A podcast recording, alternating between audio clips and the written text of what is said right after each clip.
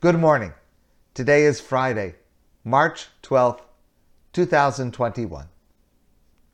Tomorrow, March 13th, is the one year anniversary of when COVID changed my life. It was a Friday. A global pandemic had just been declared two days earlier the first cases had been found in Quebec. The Board of Rabbis met that morning, and the main topic that we discussed was Kiddush in Shul that Shabbos. Uh, would we serve it buffet? Would we serve it with foods all wrapped up individually so no one touched anything else? Would we only have staff serve food? Would we have no kiddush at all, which was like the extreme position? Later that morning, Premier Legault announced that as of the following Monday, schools would be closed. In the early afternoon, I received an email from the RCA, Rabbinical Council of America, that Rabbi Herschel Schachter and Rabbi Mordechai Willig, in consultation with medical experts, had advised that in any place where schools are closed, synagogues should also be closed. Because if kids are not supposed to get together in school, well, kids are getting together in shul, so then that should also not happen.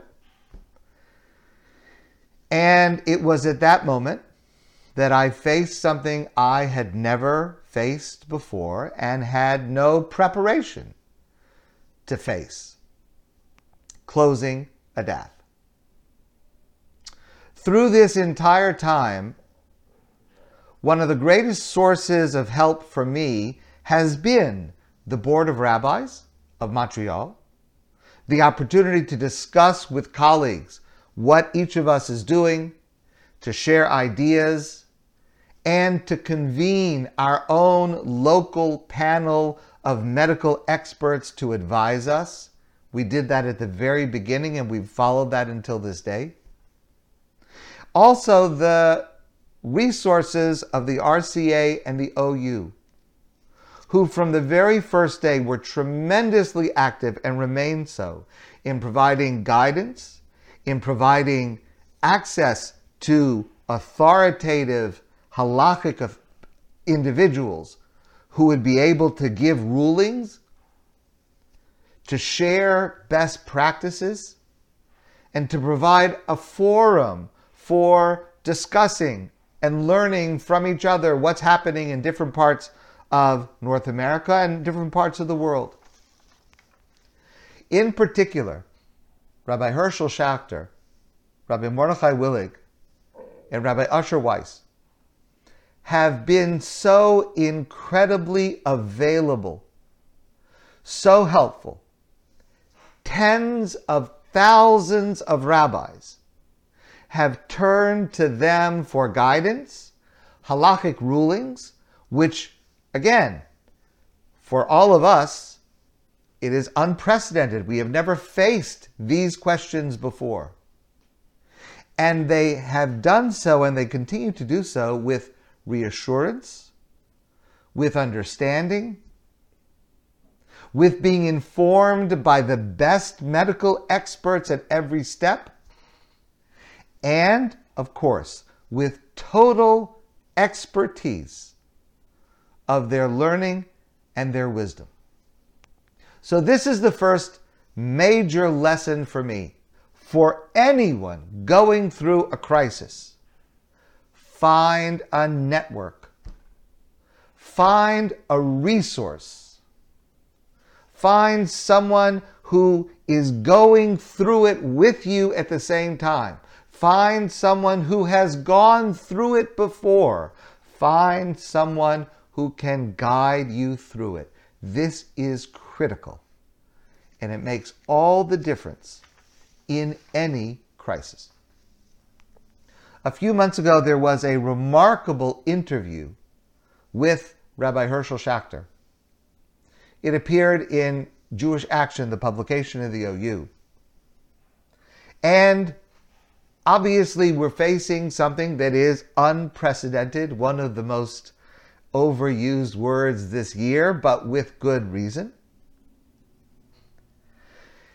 And yet, as unprecedented as this situation is for the Jewish people, there is a phrase, Lo Alman Yisrael. We are not a leaderless generation. In every generation, when there is a crisis, there is leadership to help us.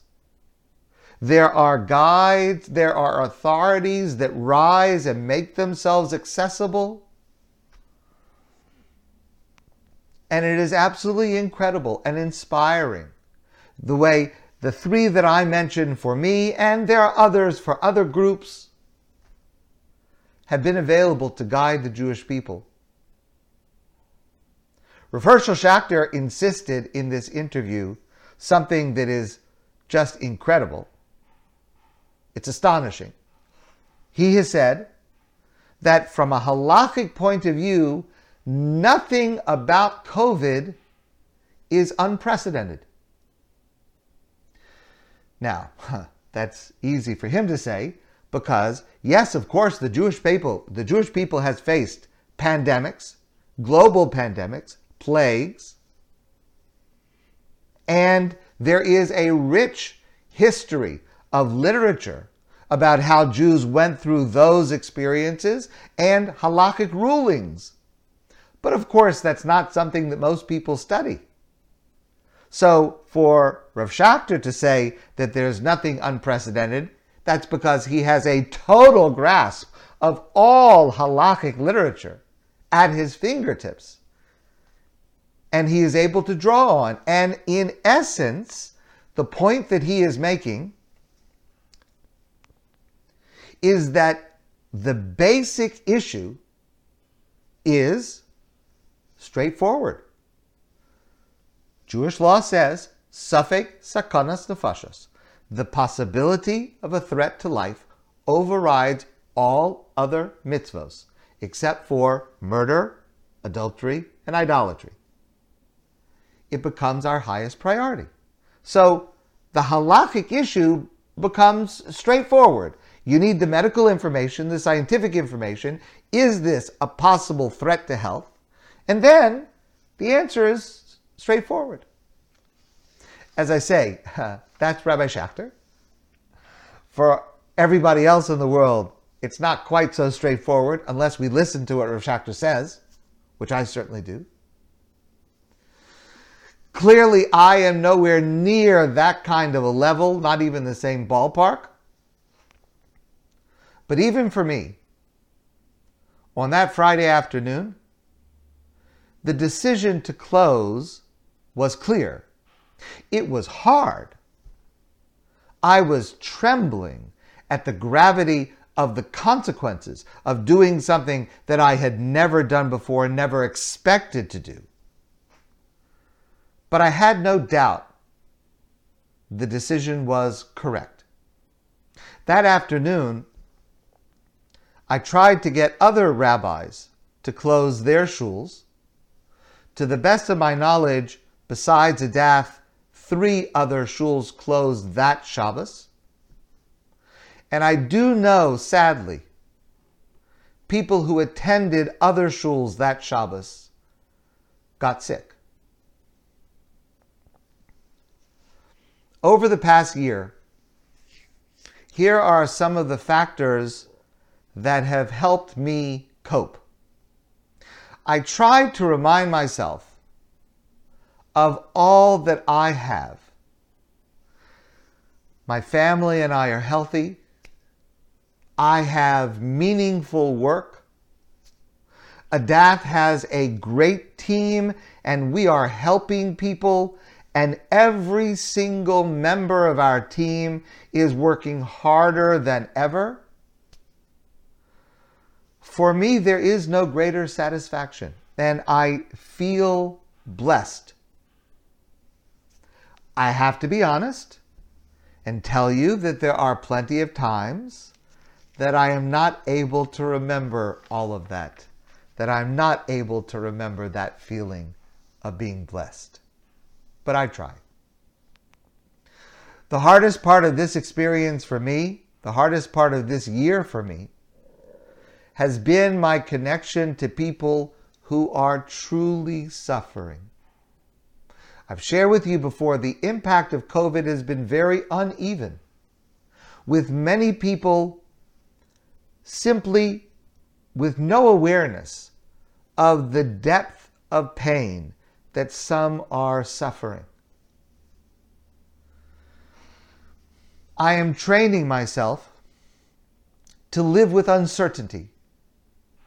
And I think that that's a good thing to learn in life. In general, I search for lessons to learn and ways to grow from what is happening. I think, excuse me, I think this is the key to getting through any crisis, and that is why I share these lessons with you so often. That's the key to look for ways to grow in the future. It remains terribly frustrating for me that parts of the religious world do not follow what is so clearly fundamental in Jewish law the priority of health and safety. And I do not have any answer or explanation for why they ignore this. But I am certain of the path I am following. I try to continue to speak about what I think is right. And I try not to get impatient or upset with those who don't see it my way. Uh, I have some improving to do in that area. But I realized on that very first day that working to keep people safe and healthy now will probably be the greatest achievement of my career. I would be very, very happy with that. And that keeps me going. I have a lot of anxiety. and I don't sleep very well. and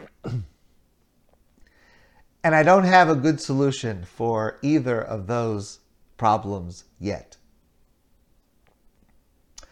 I fail. I make mistakes, some bad mistakes. I forget things. I make some bad choices. I make some bad decisions. I try a lot of things that don't work. And I tell myself what I tell others. It's okay to be not okay. I can't expect not to make mistakes in a situation that I have never faced before, for which there is no guidance. I've got to expect that there will be failure and mistakes. But I have a hard time with that. And as I've shared with you before, it is often a lot easier for me to share advice with you than for me to listen to it myself. I worry about what Jewish life will be like after this is over. Will people come back to shul? Will people remain loyal to Orthodox Judaism?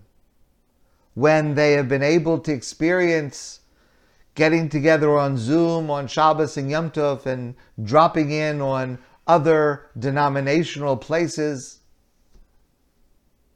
Will people let go of the leniencies we have allowed, which are appropriate in extraordinary circumstances, but are not appropriate in ordinary circumstances? I worry about that a lot. The most helpful thing for me this year is the opportunity to be with you on Zoom every day.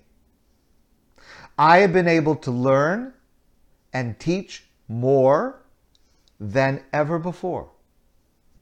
And this provides me with a discipline that keeps me busy and structured, intellectually stimulated, and professionally gratified. And I really mean it when I say that this is the highlight of my day. I am grateful to you for keeping me sane through this so far. Let me close with a story that moves me. And I hope that you will find yourself in this story because if you do, it will transform what this journey is for you. Wangari Maathai is a storyteller from Kenya. And he tells the story of a huge forest fire consuming everything in its path. All the animals are gripped with fear as they watch their forest home burning except for one little hummingbird. The hummingbird says to herself, I'm going to do what I can to help meet the needs of this moment with the tools I have. So the hummingbird goes to the river, takes a drop of water, and puts it on the fire. Back and forth, back and forth. As quickly as the hummingbird can flap her wings, she brings drop after drop. All the animals, even the elephant with its long trunk, begin chastising the hummingbird, even as they stand idly to the side. What do you think you can do? You are so small, and this fire is just so big. Your wings are so feeble, and your beak is so little. And as they continue to discourage the hummingbird, the bird responds without wasting any time and tells them, I am doing the best I can with what I have. I am a hummingbird and I am doing the best I can with what I have. My friends, thank you very much for all that you do for me. I wish you a great day, a wonderful Shabbos, and I look forward to seeing all of you soon in person.